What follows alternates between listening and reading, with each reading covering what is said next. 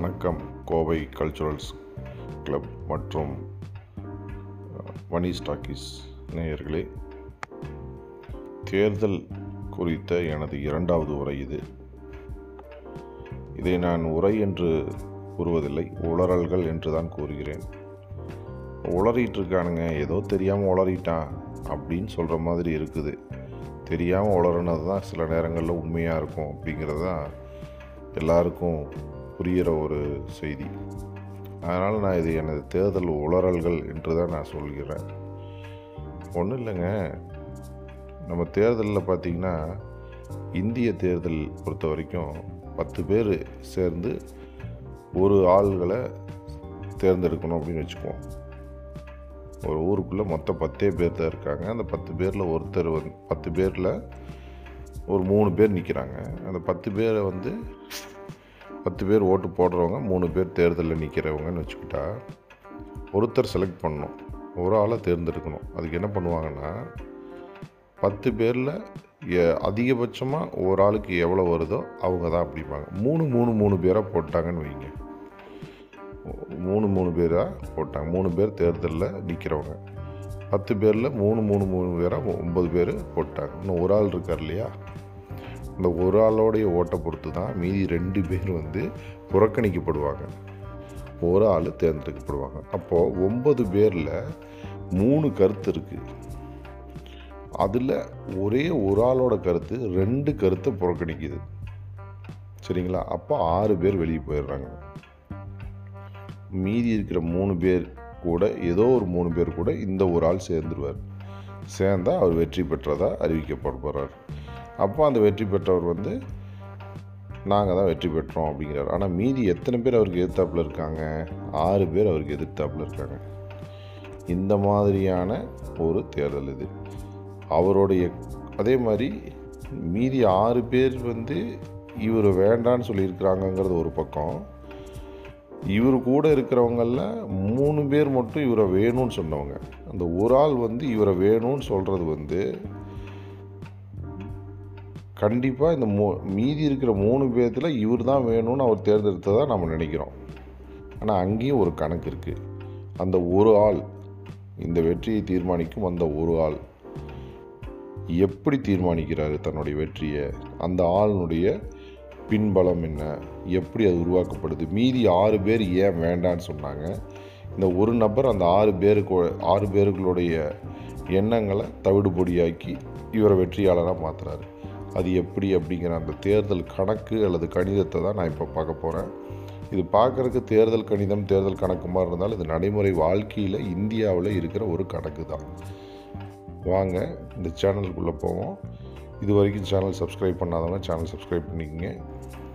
நாம் தொடர்ந்து இதை பற்றி இந்த இன்னும் ரெண்டு மூணு வாரம் ரெண்டு மூணு நாட்கள் பேசுவோம்னு நினைக்கிறேன்.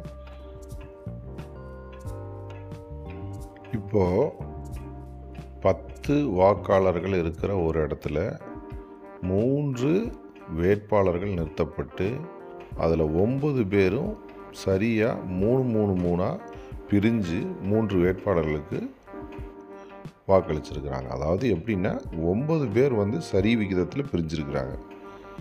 ஒரு ஆள் வந்து ஒரு இடத்துல போய் சேரும்போது ஆறு பேர் ஒரு பக்கமும். ஆறு பேர் வந்து அந்த உறுப்பினரை வேண்டானும். வேட்பாளரை வந்து தகுதி இல்லைன்னு நினச்சிருக்கிறாங்க. இந்த ஒரு ஆள் அந்த பக்கம் சேர்ந்தங்காட்டி அவர் வெற்றி வேட்பாளர் ஆகிறாரு.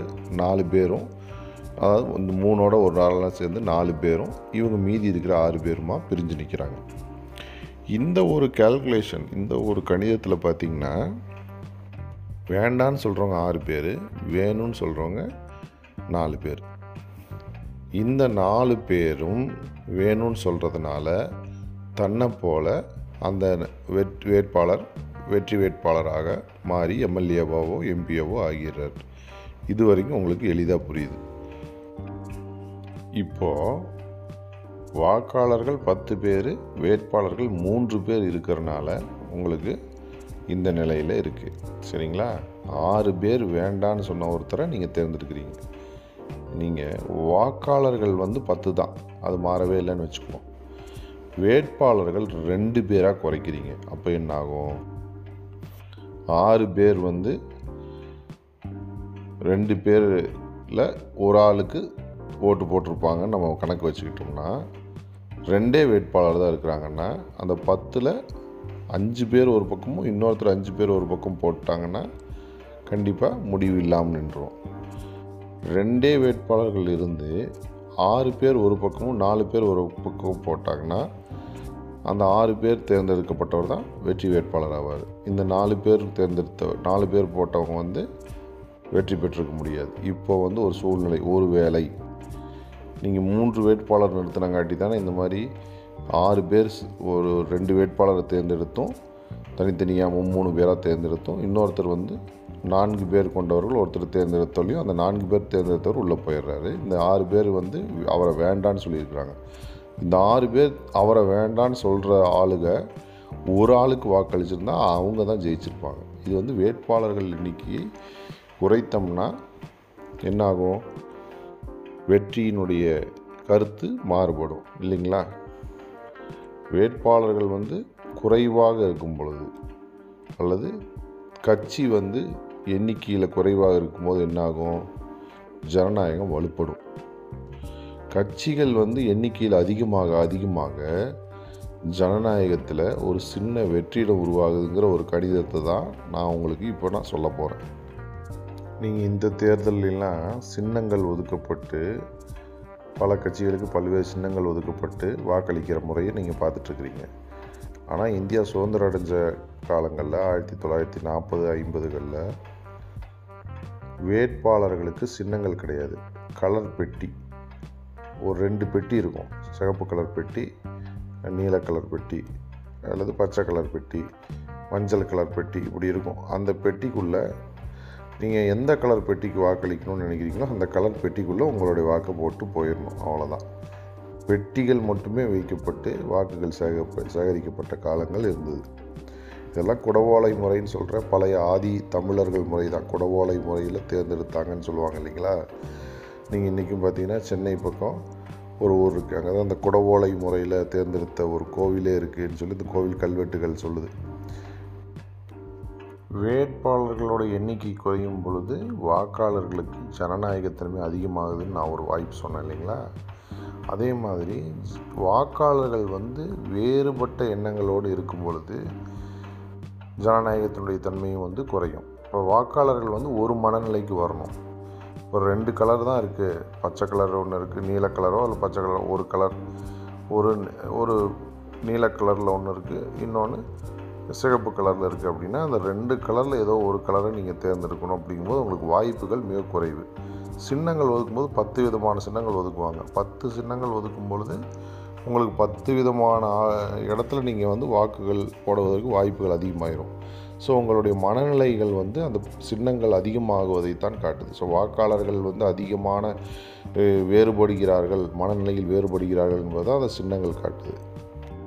இதைத்தான் வாக்குகளை சேகரித்தல்னு சொல்கிறாங்க கன்சாலிடேஷன் ஆஃப் ஓட்ஸ் நீங்கள் ஓட்டுக்களை வந்து ஒட்டுமொத்தமாக சேகரிக்கணும். ஸோ அப்போ வந்து கடைசியில் நீங்கள் ஓட்டு போடுற மிஷின்கிட்ட வரும்போது உங்களுக்கு ஒரே ஒரு வாய்ப்பு தான்.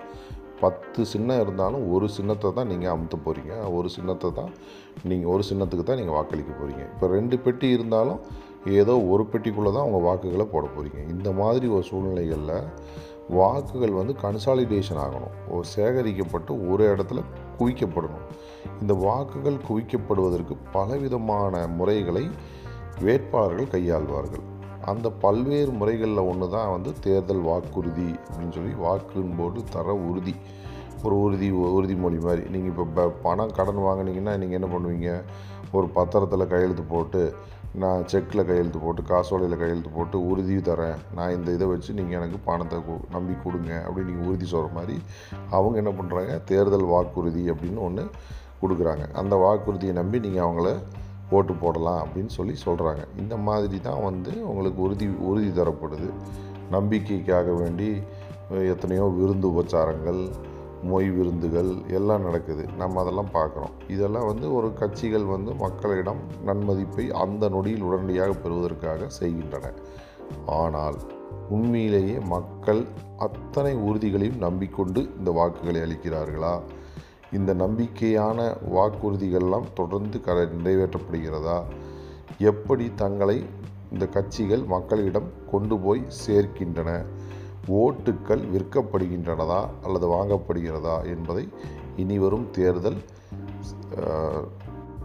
உளறல்கள் என்ற என்னுடைய இந்த உரையில் கேட்கலாம். நன்றி வணக்கம். Kovai culturals clubs Coimbatore cultural கிளப்புக்கு subscribe செய்து செய்யாதவர்கள் செய்து விடுங்கள். மணி ஸ்டாக்கீஸிலும் இந்த நிகழ்ச்சி தொடர்ந்து ஒளிபரப்பப்படுகிறது. நன்றி வணக்கம்.